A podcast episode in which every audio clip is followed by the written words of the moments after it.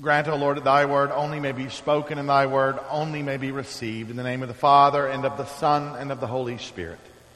Amen. Please be seated.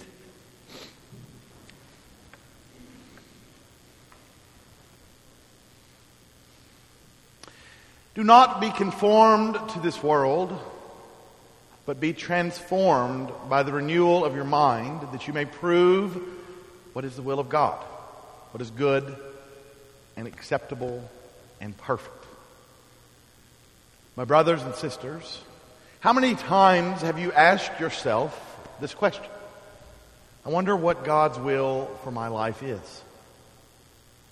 Now, how many times have you asked yourself that question and been left wondering? No certainty. Whenever I read this passage from Romans, I always think of a documentary, a documentary, and I think I preached about this before. I can't remember. I hope not. But I always think of this documentary too when people ask me what is God's will for their lives. Now, this documentary is, t- is titled A Bit of Knowledge, and the story is about a man who is absolutely certain, without question, that he has proven Einstein's theory of relativity wrong. His idea, this man, was that E equals mc squared is flawed, that Albert Einstein, though he was a smart guy, he got it dead wrong. And consequently, the entire corpus of modern physics, everything mathematical that hinges on the truth of Einstein's energy equivalency formula, is therefore wrong. So this man he reckoned that he stood to correct the entire academic world. He reckoned he stood to rethink how we do math and how we think about things.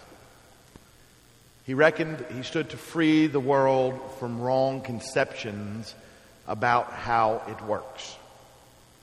Now, this man was so convinced that he had done this that he talked to his wife, got her permission to take a year sabbatical from his own work with her only working, and to dedicate himself to proving his theory, proving Albert Einstein wrong.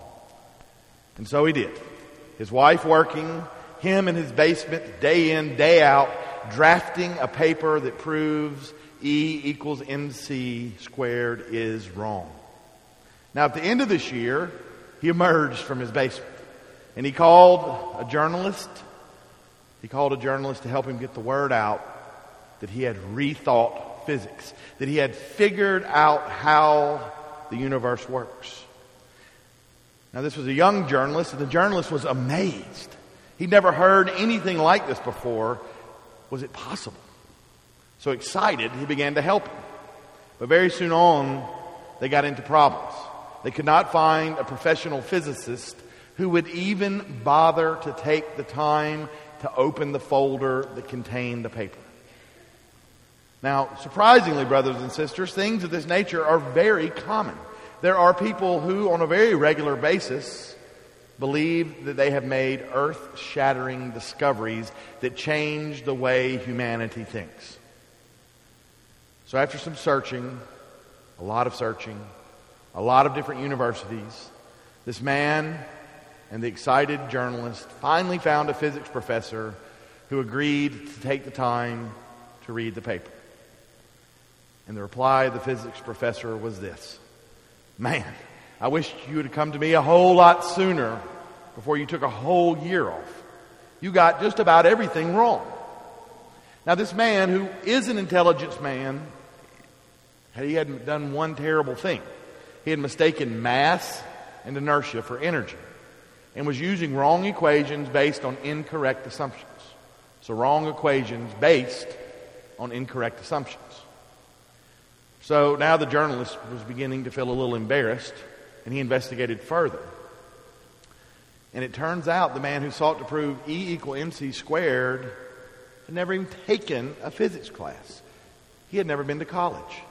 He was an extraordinarily intelligent man, but he'd never taken a class in physics.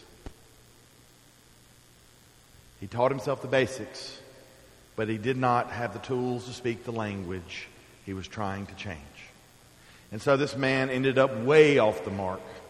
And instead of proving the physics community wrong, this man actually proved that it, it is necessary to be dedicated to education and painstaking research and study when we are trying to advance things.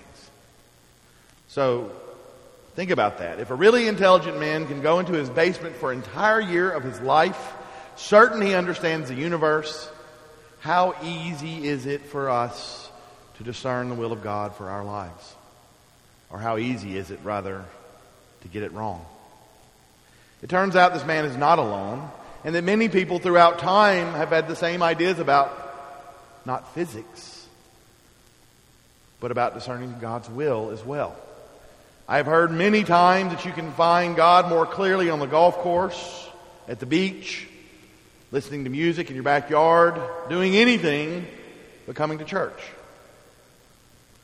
I have heard it said that you can discern God's will better outside of the church than in it.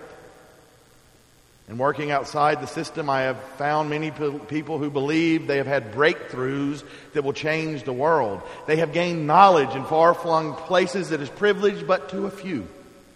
Knowledge that most people throughout time and history have been blind unto.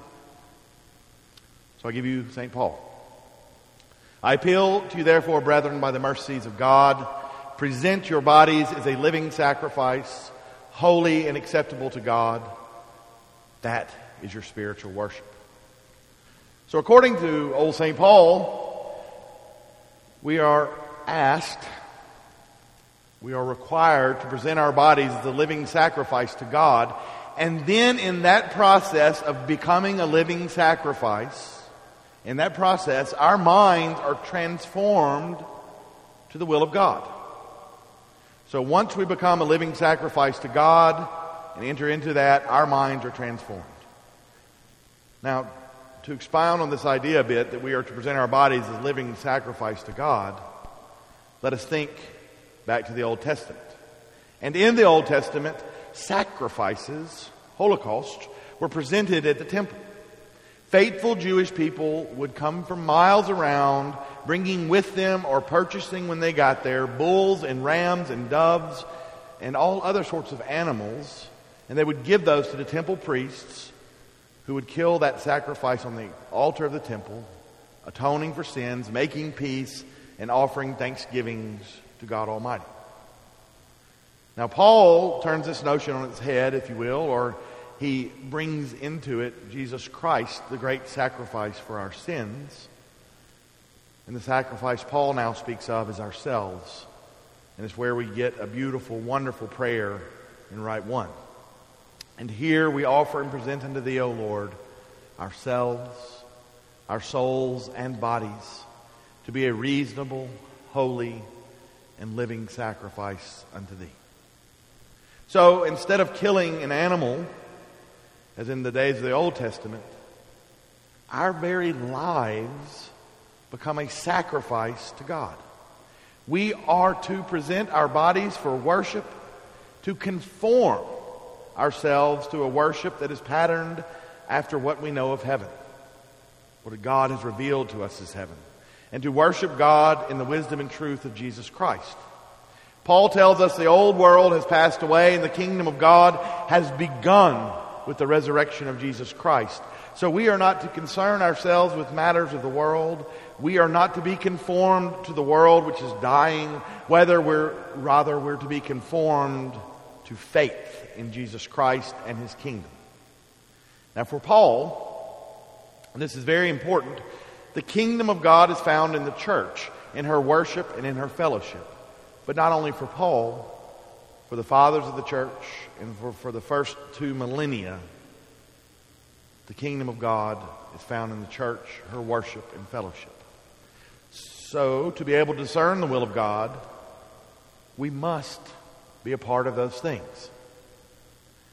That means that we must dedicate ourselves to a life lived within the church. And that, brothers and sisters, means coming to church when she gathers for worship, making that a priority. That means participating in the life of prayer prescribed and upheld and practiced by the church. That means praying at home with the family, morning, noon, evening, and night, offering prayers throughout the day. It is said that prayer is not an activity we engage in, prayer is a state of being, a state of being in which we commune with God, we conform to God. And we're also asked to offer up our talents and gifts to the community of the church. And conversely, the hardest part for us Southerners is to accept the gifts of others who offer them to the church. Now, Paul gives us several examples, but not an exhaustive list by any means. Serve the poor and needy, teach, preach, exhort, faithful giving, supporting the community of the church through financial means, giving aid to the poor, engaging in acts of mercy. Now, these things Paul tells us to do point to ways we are to offer ourselves to God. And through this offering, oblation, and through the reception of the gifts of others, you and I, we live more fully into Christ. We conform ourselves to Christ. Now, if you're keeping score, that means a lifetime of dedication and involvement is a way of life that is offered to God in the community. That is how you conform yourself to God. So, needless to say, there's no magic trick by which we can determine the will of God. We can't crack some code or bypass some system and determine what is best for our lives. Though many have tried, many have failed. Next time you think about the will of God for your life, remember that poor fellow who was intelligent, mind you, who instead of committing himself to learning and education and standing on the shoulders of others, thought he could act out, thought he could act outside the community of mathematicians, thought he could act outside of the academy, and knew he could discover the thing, the secret, the secret of how things work in the universe. Brothers and sisters, he ended up no closer to the answer at the end of his struggle than when he had begun. How much harder for us. But on the other hand, if we offer our lives as a living sacrifice to God, if we day by day, week after week, year after year, offer ourselves again and again to God and to the church, if we commit ourselves to prayer and to the sharing of our gifts, whatever they be, we will grow more and more into Jesus Christ. And the more and more we grow into Jesus Christ, and the more and the more we live into the community of the church, the better we will be able to discern the will of God against the conforming of the world. And in this day and age, there's nothing more important than that.